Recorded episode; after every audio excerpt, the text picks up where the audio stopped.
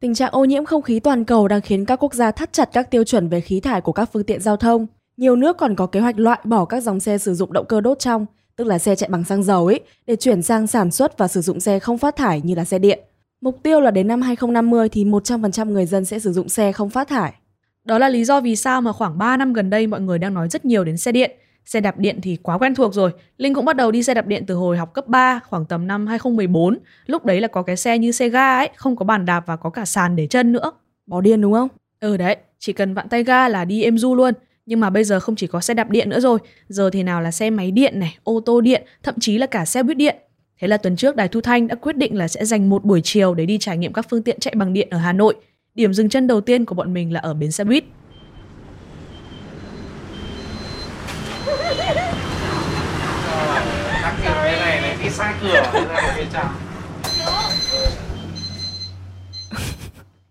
Lần đầu đi hả?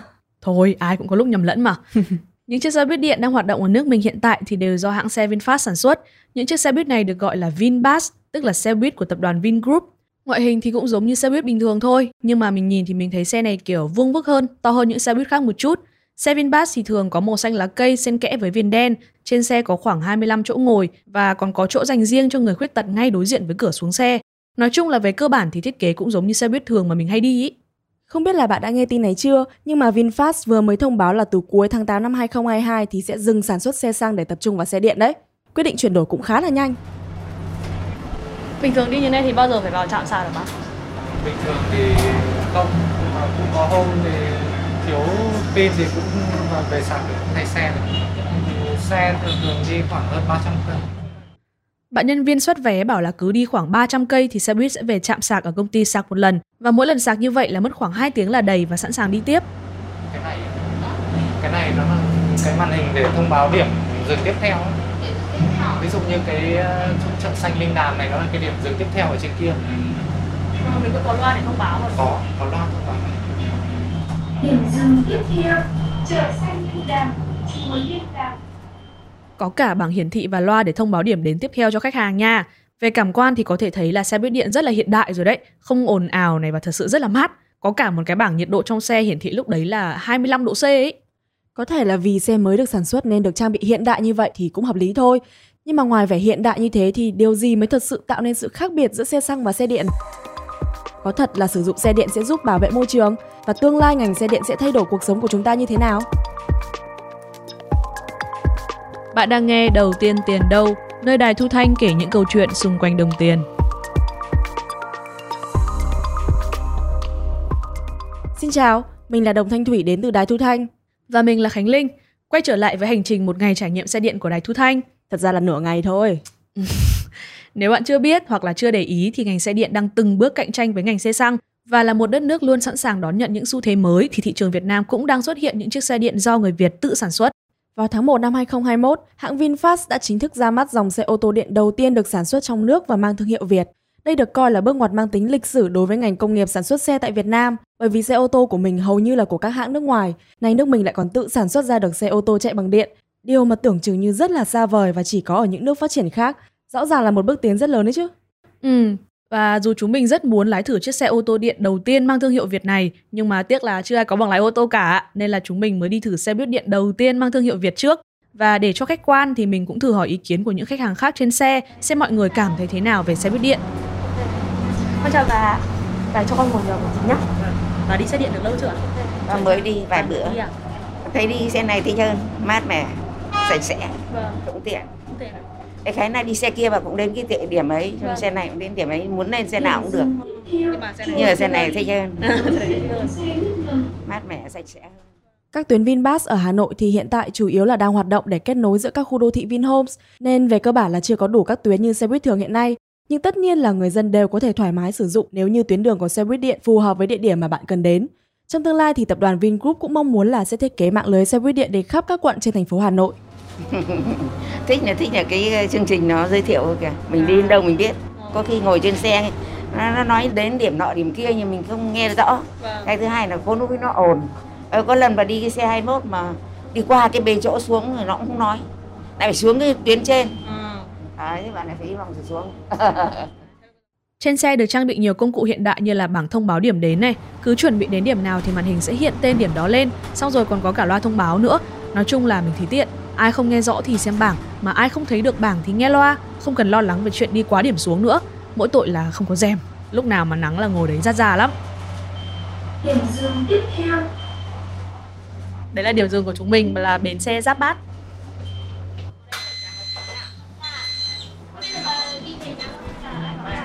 Bớt xin cảm ơn. Con chào bà. Thôi, giờ thì tạm biệt xe buýt và chúng mình sẽ đến điểm dừng chân thứ hai để tìm hiểu kỹ hơn về cách vận hành của xe điện nhé. Đáp bài này. Địa điểm tiếp theo mà chúng mình đến là cửa hàng xe máy điện Datbuy ở phố Giảng Võ, Hà Nội.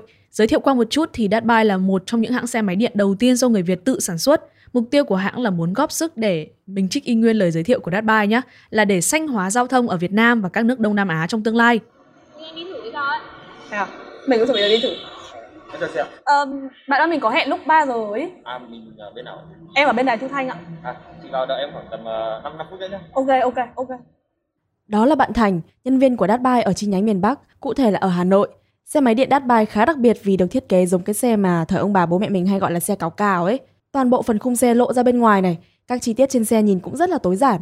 Và tất nhiên là thay vì bình xăng thì xe điện có một hộp pin khá to được đặt ở dưới yên xe. Xe nó y như một chiếc xe máy à? Nó cũng đầy đủ các ờ, đèn xi nhan, tay ga rồi ờ, đèn hậu. Tất cả mọi thứ nhưng mà cái xe máy có cái gì á, mỗi chiếc xe ga nó có cái gì thì cái này nó có cái đấy. Vận hành nó giống xe ga còn kết cấu của nó thì nó giống như một chiếc xe máy bình thường thôi. Chỉ là nó không có hộp số giống như các xe số. Có một chi tiết cũng khá hay nữa là cái cốp đựng đồ của xe thì được đặt ngay ở trước chỗ ngồi, tức là từ phần tay lái này, rồi đến cốp xe rồi mới tới cái phần yên để ngồi, nên tổng thể nhìn xe cũng khá là gọn gàng và trông cũng thể thao ấy. Ừ, Có phải là chất lượng nhựa. Đấy là về cấu tạo ngoài của xe máy điện Datbuy. Tất nhiên là mỗi hãng xe sẽ có những thiết kế riêng cho sản phẩm của mình, nhưng hôm nay mình sẽ không bàn đến những chi tiết riêng đấy, mà sẽ tìm hiểu cách vận hành của xe điện nói chung thôi nhé. Ờ, nếu mà nói là xe xăng thì đổ xăng là đi thì xe điện là cũng chỉ cần sạc điện là có thể đi được rồi. Theo bạn Thành thì về cơ khí là xe xăng có cái gì thì xe điện có cái đó. Cái khác biệt ở đây là cách cấu tạo vận hành ở bên trong. Xe xăng thì thường sử dụng động cơ đốt trong, tức là dùng nhiệt để đốt cháy hỗn hợp gồm có không khí và xăng, từ đó chuyển thành năng lượng cho động cơ hoạt động. đối với xe điện vi nói trong bên mình thì là nó không không phải có cái nhiều cái máy móc chủ đề như kiểu xe máy xăng mà nó có một cái bộ pin và nó có một cái bộ điều khiển trong đấy luôn. Nó có chip vào mặt ở trong đấy nó như một chiếc CPU có thể hiểu dễ dàng nôm na là như vậy. Nên là nó ít phụ kiện hơn xe xăng rất là nhiều Phụ kiện của xe điện được tinh giản hơn rất nhiều so với xe xăng. Như xe của Datbuy là chỉ cần một bộ pin này, một bộ điều khiển có chip và các loại mạch điện là xe đã chạy được rồi. Còn xe xăng như Thủy đã nói thì phải có rất nhiều các bộ phận kết hợp với nhau để tạo ra năng lượng cho động cơ, lúc đấy thì xe mới có thể chuyển động được. Và chính cái quá trình chuyển đổi nhiên liệu này của xe xăng sẽ tạo ra khí thải đấy. nên là cái hạng mục sửa chữa khi mà mình đi bảo hành nó không phải thay dầu thay nhớt thay nước làm mát như xe xe, xe máy xăng nó chỉ có rất là đơn giản nó chỉ có những cái hạng mục như phanh hay là lầu phanh đĩa phanh tay các kiểu thôi và cái chi phí bảo hành nó cũng tiết kiệm sang rất là nhiều Thế là ngoài việc tiết kiệm được tiền mua xăng thì còn tiết kiệm được kha khá tiền bảo dưỡng ấy nhở? Ừ, ừ. Nhưng mà có một vấn đề mà mọi người thường đắn đo khi sử dụng xe điện, đấy là khả năng hoạt động khi chạy trên đường. Hiểu ngày trước mọi người đều biết là xe điện khá là yếu, chỉ đi được khoảng từ 30 đến 40 cây một giờ thôi. Quãng đường đi được cũng rất ngắn và thời gian sạc thì lại lâu, nên là xe điện thường chỉ dành cho học sinh cấp 2, cấp 3 đi thôi. Chứ còn ví dụ như ai đi làm như mình ý, cách nhà hàng chục cây số mà xe yếu như thế thì bất tiện lắm. Vậy thì liệu xe điện bây giờ đã khắc phục được những vấn đề này chưa? đúng là ngày xưa thì xe điện là nó yếu hơn thật nhưng đấy là câu chuyện ngày xưa thôi còn bây giờ cái này nó là xe máy điện rồi cái công suất của nó là 6 kW và dòng V trăm này tốc độ tối đa đạt được là 90 cho nên là cái việc mà yếu thì không hề yếu chút nào có những khách hàng của Datbuy còn đi xe này lên tận đền thượng ở trên Ba Vì à như một chiếc xe máy như bình thường không hề có cái rào cản gì về công suất cả Ừm, nghe cũng thuyết phục đấy. Nhưng mà chăm nghe không bằng một thấy, mà chăm thấy thì không bằng một thử. Ừ. Nên là Linh đã tự trải nghiệm sản phẩm để đánh giá những sự khác biệt mà bạn Thành vừa nói. trước bạn đã từng đi xe điện nào chưa Mình đi xe đạp điện thôi chứ mình chưa đi xe máy điện bao giờ. bao giờ Ừ đúng rồi. đó bạn thử thử nuôi đi chắc là cao Ờ. Ui. Cao nha má. Ờ, bây giờ muốn đi thì chỉ bấm cái nút ra cái này là khóa an toàn Loại xe mà Linh lái thử tên là Weaver 200 và nó khá là cao nha. Linh cao tầm 1m58 mà lúc ngồi lên xe là phải kiễng chân lên để đỡ được xe đấy. Còn lại thì chiếc xe cũng có tất cả những tính năng như một chiếc xe máy bình thường, cũng có màn hình hiển thị lượng pin này, tốc độ rồi quãng đường các thứ, còi xe, xi nhan, đèn đều đủ cả. À, xe của Datbuy là dùng thẻ từ để mở khóa và khởi động xe nhá, giống như kiểu thẻ từ để bấm thang máy ở các chung cư ấy, chứ không dùng chìa khóa. Nặng quá.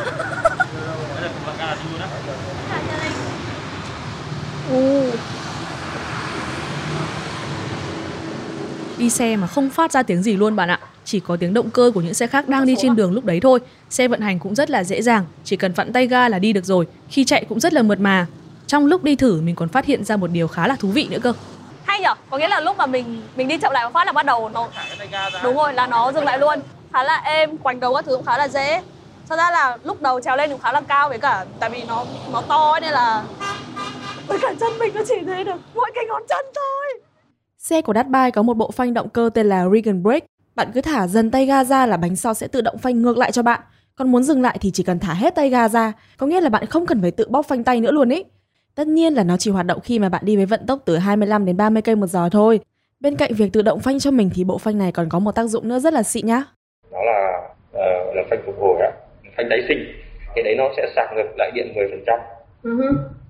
Xe máy điện Datbuy khi đã sạc đầy pin thì có thể đi được quãng đường là 200 km và nhờ có bộ phanh tái sinh này mà Thành kể là đã có khách hàng đi được quãng đường là 207 km đấy. Tức là trong lúc đi thì phanh tái sinh đã sạc ngược lại điện cho xe để đi được quá giới hạn của pin luôn, quá 7 km cơ mà. Có thể thấy là xe điện đang ngày càng được trang bị những công nghệ hiện đại để đáp ứng cho nhu cầu đổi mới của khách hàng và thị trường xe máy điện cũng đang từng bước phát triển khá tích cực nó cũng có những cái tín hiệu rất là đáng mừng ấy. Những cái năm 2018 2019 ấy, thị trường xe máy điện ở Việt Nam nó chỉ rơi vào khoảng 2% thôi. Nhưng mà cho đến thời điểm này ấy, thì thị trường xe điện nó đã chiếm khoảng 10% rồi. Thì đấy là một cái ờ, bước tiến cũng rất là nhanh cho cái ngành công nghiệp xe điện nói chung. Đó là chị Thúy Anh, hiện đang là quản lý truyền thông của Datbuy. Xe điện hiện nay thì đều đang dùng pin hoặc là ắc quy để trữ điện cho xe chạy trên đường, vậy nên năng suất pin cũng là vấn đề mà người dùng cân nhắc khi nghĩ đến xe điện. Những dòng xe điện có năng suất cao hiện nay như Datbuy thì phần lớn đều đang sử dụng một loại pin tên là lithium ion. Đây là loại pin có thể sạc lại để dùng tiếp, chứ không phải bỏ đi luôn như loại pin thỏi mà chúng ta vẫn hay dùng. Và pin lithium ion có tuổi thọ rất là cao nên có thể yên tâm dùng trong thời gian lâu dài. Thực tế thì loại pin này đã được dùng trên những thiết bị điện tử như là điện thoại và máy tính rồi đó. nó sẽ có rất là nhiều những cái ờ, dòng pin lithium ion khác nhau. Tuy nhiên thì ở Việt Nam hiện tại thì tồn tại hai cái dòng lithium ion chính, một là NMC là dòng pin mà Datbuy đang sử dụng, hai là cái dòng LFP. Về cơ bản thì cả hai loại pin NMC, tiếng Việt là các chữ cái NMC và LFP thì đều sử dụng kim loại li-ti, nhưng các hợp chất của từng dòng pin thì lại khác nhau, vậy nên mỗi dòng lại có những đặc điểm riêng. Ví dụ như dòng pin lithium ion NMC mà Datbuy đang dùng thì có một tính năng vượt trội hơn các loại khác, đó là khả năng sạc nhanh. Trong khi các loại pin lithium ion của các hãng khác phải sạc trong vòng 6 tiếng và đi được quãng đường dài nhất là 75 km, thì xe của Datbuy có thể sạc đầy trong vòng 3 tiếng và đi được quãng đường là 200 km. À, Weaver 200. Ồ, vừa là 200. À. Qua việc trải nghiệm cả xe buýt điện và xe máy điện thì mình đều rút ra được những điểm chung như là không gây tiếng ồn này, không có khói bụi này, vận hành lại rất dễ dàng và êm ái. Với từng đấy lợi ích là cũng thấy ưng cái bụng phết rồi đấy. Nhưng trong xã hội đang liên tục phát triển như hiện nay thì liệu những lợi ích trên đã đủ làm người dùng hài lòng? Trong tương lai xe điện sẽ đóng vai trò như thế nào trong cuộc sống của chúng ta? Mình sẽ trở lại sau phần quảng cáo nhé. Đó là những âm thanh rất là bình thường thôi Và người ta chỉ có một cái mic ở đấy và một cái cọ sang điểm Thì mình thấy là ồ những cái âm thanh này nó rất là đặc biệt Đoạn video với những tiếng động như thế được gọi là video ASMR. Julia quyết định thực hiện một thí nghiệm về ASMR. Chúng tôi phát hiện nhịp tim trung bình của các tình nguyện viên giảm xuống còn hơn 3 nhịp trong một phút. Vậy thì ASMR là gì? Tại sao khi nghe những tiếng thì thầm hoặc tiếng sột soạt thì cơ thể lại có những phản ứng như ngứa dâm gian? Tất cả sẽ có trong Nghe Khoa học, nghe để tìm hiểu khoa học qua những câu chuyện đời sống. Cùng đón nghe khoa học trên Spotify, Google Apple Podcast hoặc trải nghiệm ứng dụng đài thu thanh của chúng mình nhé.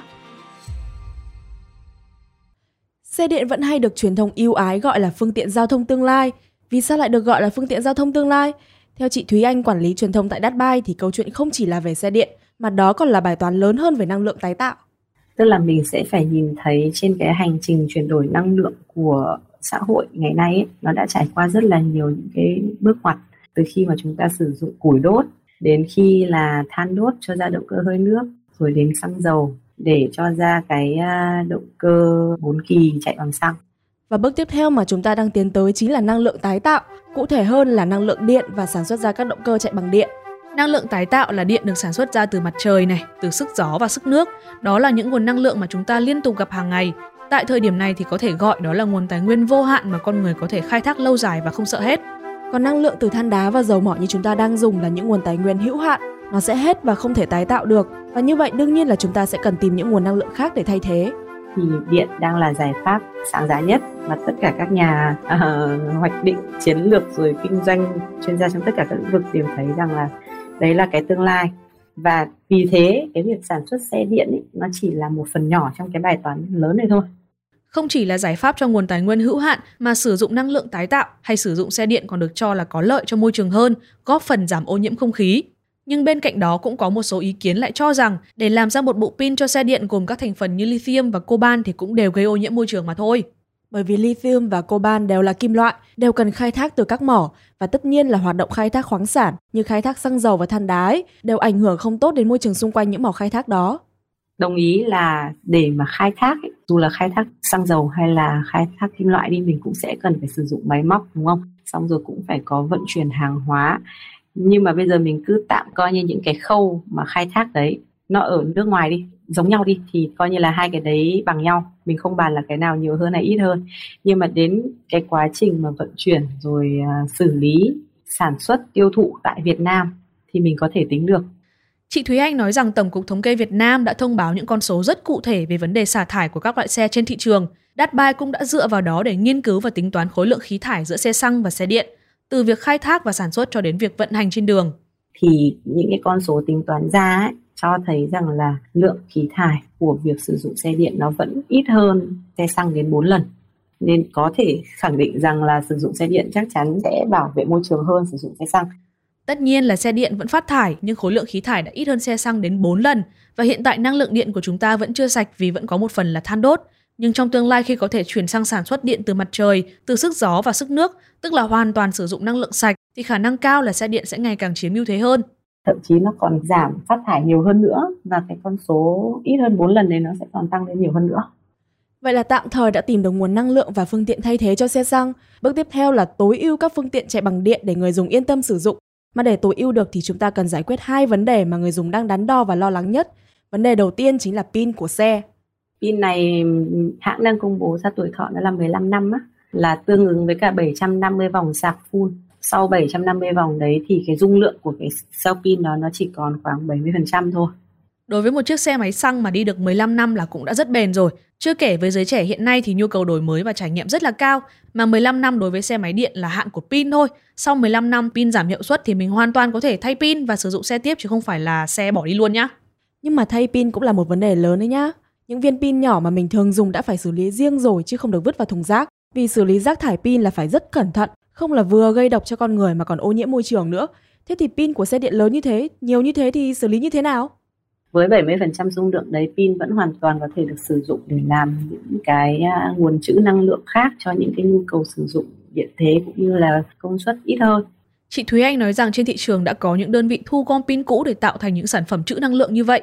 Nó giống như là một cục dự trữ điện mà bạn có thể mang theo trong những chuyến đi chơi ngắn ý. Thì bạn có thể hoàn toàn đun nấu trong một ngày được này, đi cắm trại, thắp sáng đèn, bật quạt vân vân, những cái nhu cầu nó nhẹ nhàng hơn so với việc là vận hành một chiếc xe 6.000 W chẳng hạn. Tất nhiên là đối với những sản phẩm đã qua sử dụng như thế này, đặc biệt là những đồ liên quan đến điện thì mọi người đều cần hết sức cẩn thận khi sử dụng nhé. Hãy tìm hiểu thật kỹ nơi sản xuất cũng như là cách sử dụng để đảm bảo an toàn cho bản thân và gia đình. Ừ, đúng. Đối với Datbai thì công ty cũng có những kế hoạch xử lý riêng đối với những hộp pin mà họ sản xuất ra.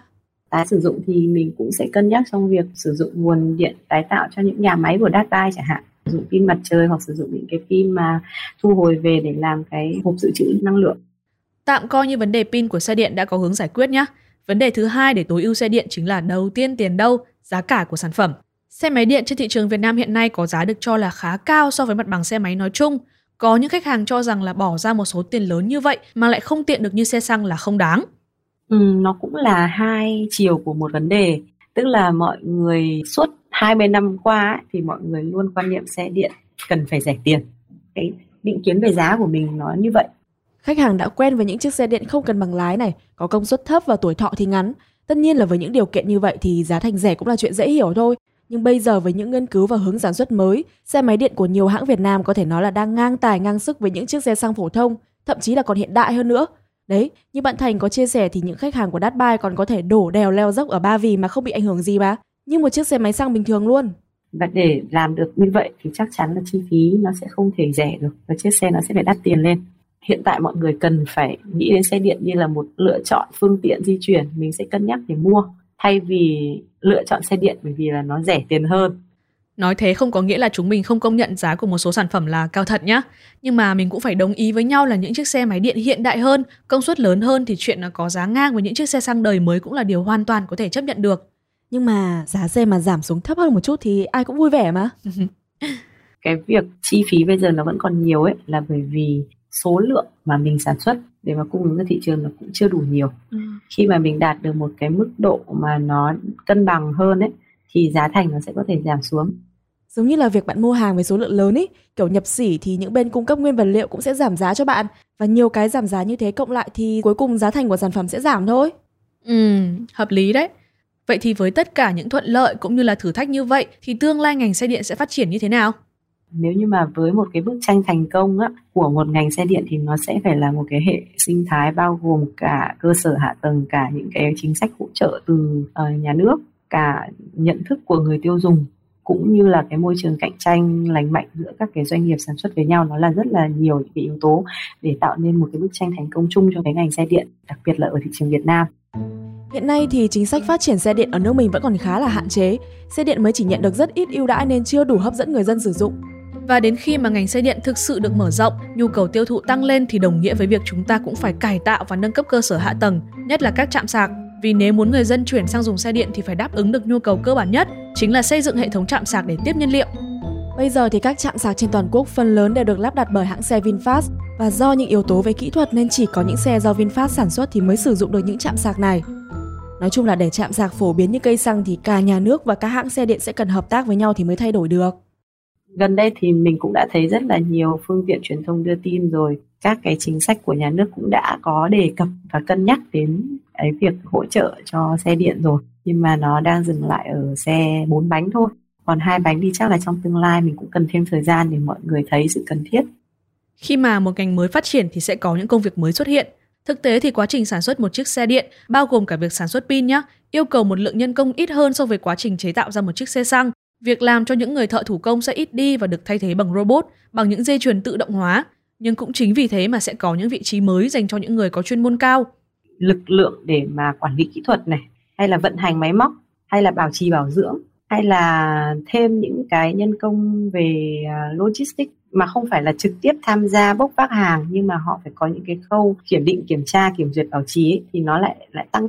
Đó khi mà một ngành mới phát triển thì nó sẽ mở ra sự phát triển cho những công việc và dịch vụ mới kèm theo. Điều này cũng đòi hỏi người lao động cần nâng cao trình độ về kỹ thuật này về chuyên môn nhiều hơn để làm những việc mà máy móc không thể tự động hóa được cái việc làm mới ví dụ như là kỹ sư điện tử này hay là những thợ sửa xe điện nó cũng sẽ khác với cả những thợ sửa xe xăng đấy rồi à, những người thiết kế xe điện công nhân kỹ sư của bộ phận sản xuất nó có những cái đặc thù riêng của xe điện Ồ, và nếu tương lai của ngành xe điện khả quan như vậy thì rõ ràng là nhu cầu sử dụng xe điện cũng sẽ tăng cao.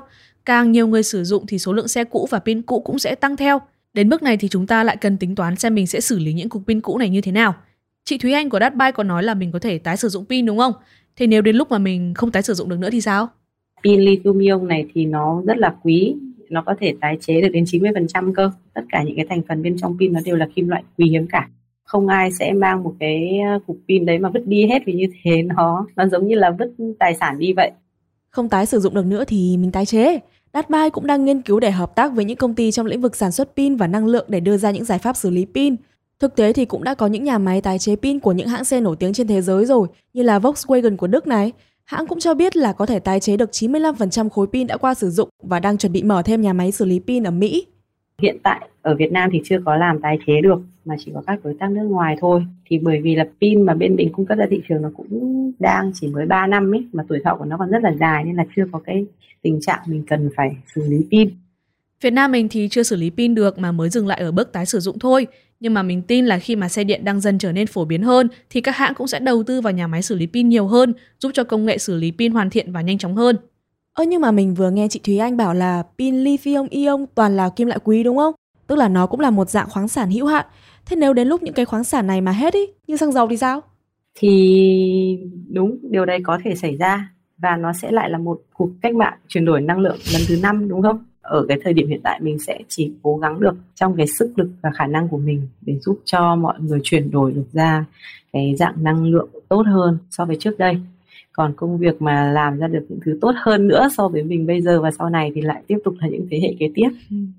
Nói chung là cũng giống như những lần chuyển đổi năng lượng trước đây thôi. Mình cũng cần thời gian để nghiên cứu ra những nguồn năng lượng tốt hơn để sử dụng nó là chuyện của tương lai còn lựa chọn tốt nhất của chúng ta bây giờ là năng lượng điện thì mình cứ cố gắng làm chủ nó trước đã làm sao để tối ưu hóa cách vận hành và sử dụng là được rồi Thế là sau một buổi trải nghiệm xe điện thì chúng mình thấy là ngành xe điện hoàn toàn có thể cạnh tranh với ngành xe xăng hiện nay. Dù xe điện nói chung vẫn còn nhiều vấn đề cần giải quyết và cải thiện, nhưng mà cũng giống như quá trình phát triển của xe xăng ấy, tất cả đều cần thời gian để nghiên cứu và tìm ra những hướng đi tốt nhất. Còn bây giờ thì mình cứ có gì dùng nấy đã.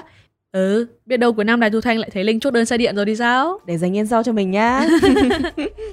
đi xe điện này thì uh, trời mưa trời lụt á không sợ chết máy bình thường xe máy chết máy là nước nó vào bô còn đối với xe điện thì nó không có bô cho nên là nước nó không thể chết máy được và tất nhiên là không nên ngâm nước rồi đây là đầu tiên tiền đâu, mình là Khánh Linh và mình là Đồng Thanh Thủy. Bạn có thể nghe những tập tiếp theo trên Spotify, Google, Apple Podcast và ứng dụng Đài Thu Thanh. Nếu bạn có câu hỏi về đồng tiền hay kinh tế nói chung, hãy email đến đầu tiên tiền đâu a đài thu thanh.vn và đừng quên để lại bình luận ở link trên phần mô tả nhé.